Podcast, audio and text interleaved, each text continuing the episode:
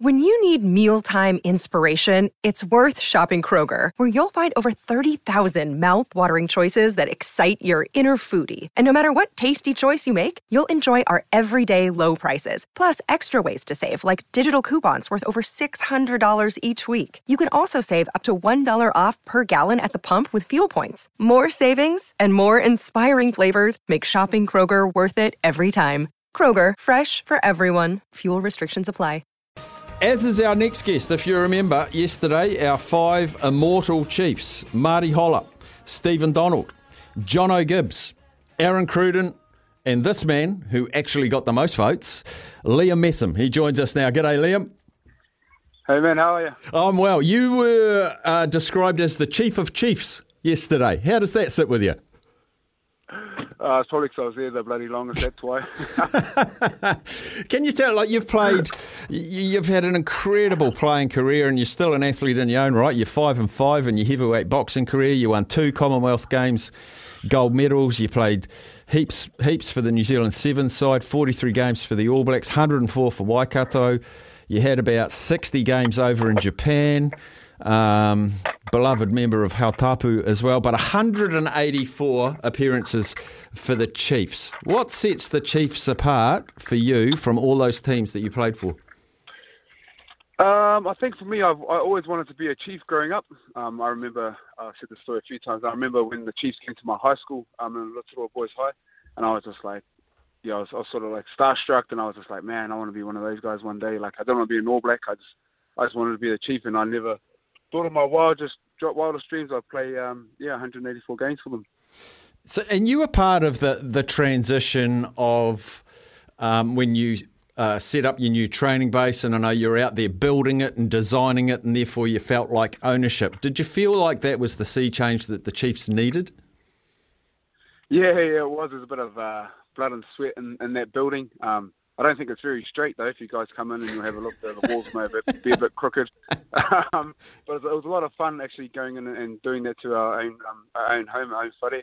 Um, you actually feel like you know you you you know it's yours and and you um you know you keep it clean and whatnot. So um, I think that was you know it was great to have our own building. We were at the Waikato Stadium for many years, but it's good to have our own HQ, our own base, somewhere we could call home and um, take really take real pride in it. And it seemed to transform, like the unity amongst the Chiefs changed. I don't know what it was, but it's always the stuff that happens off the field that generates performance on the field. Is that a fair statement? Yeah, that is a that is a fair statement, but that's always been in, in the Chiefs' DNA. Um, I know it's probably been been a, been a bit more highlighted uh, with these sort of years, but um, definitely when I was a young fella coming through, um, as a young chief, um, those values and, and that team culture what was there. Um, you know, they're the foundations of, of what uh, I guess Chiefs mana is um, now.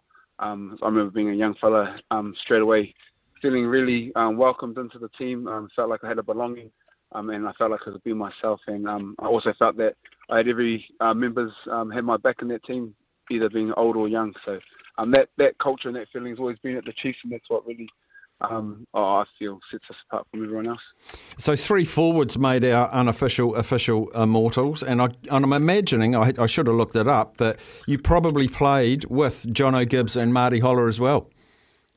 Yeah, yeah, I sure did. Though, uh, especially John was one of the guys that I looked up to as a, as a young rugby player, um, being the leader that he was and the manner that he held as a person. Um, and Marty, man, I just loved the way he played. He would always. This is back in the day when you were allowed to ruck, and I never ever stepped foot in, um, you know, into into a ruck because I could see what happened to to Marty Holah after every game. So um, just the way that he put his body on the line, um, week in week out, um, you know, I still to love watching him play. What's the connection like now for a former chief with the club? I'd imagine it's just always an open door policy for the old boys to go back in.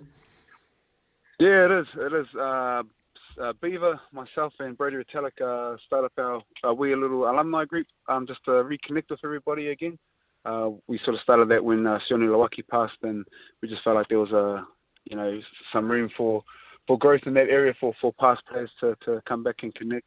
Um, it's it's a bit of a weird one when you sort of leave that that um, you know, I guess leave the team. You sort of feel like you sort of want to step away and don't want to sort of come back. But as you get older and the more footy you watch, you sort of miss it and um, you know, everyone says, you know, once a chief, always a chief. So we've always got that open door policy, and, and we try and get together once a year.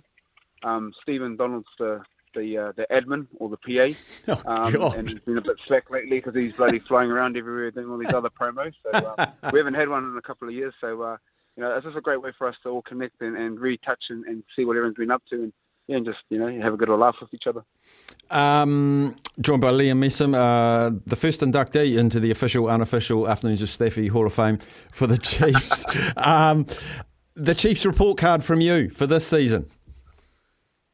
Yeah, strong, looking really good. Um, coming into the finals week, uh, be interesting to to see who runs out this week against the Western Force since they have the um, the number one seed spot sewn up. So you know, there's a big uh, big game next week, but uh, I know I know Duncan will be just be worrying about this week and um, making sure they you know get that right first. But uh, yeah, it's looking good. Um, they've been outstanding this season. Uh, I thought guys like Damian McKenzie and uh, Big Guzzler has uh, really stepped up this year, and um, yeah, looking forward to uh, to a home final in what's that, three weeks, Yep. four weeks. Three or Or four weeks, yeah. Be awesome. Um, two more questions, Liam. Uh, I should have given you forewarning of this one. We're doing the Hurricanes today, so at the end of this hour, we're going to have five Hurricanes Immortals go in, just straight off the top of your head. There's no right or wrong answer. Who do you think would be the five for you? Uh, Tana, Yep. Ma'a, ooh, Conrad, Jerry Collins, and I'm going to go for another loose forward, probably Rodney So'oialo. Beautiful. Those are And the guys I sort of watch playing rugby. So. Yeah. Uh, and last, last one. State of origin tonight, Liam. Do, do you get do you get roused by it? Do, are you you vehemently blue or maroon? Nah, mate, I'm a Warriors day one. That's all I care about if I'm following league is, is the Wild. So um, I don't really care if those Aussies smash the, the crap out of each other. They keep doing it. Um, I know a lot of Kiwis are very passionate about the state of origin, um, but yeah, I'm all about the Warriors. So yeah, I don't really care who wins. Love it, love it, Liam. As long as the Warriors get another two points this week. Let's go, good. let's go, Liam. Awesome. Thanks for taking some time today. No worries, my pleasure.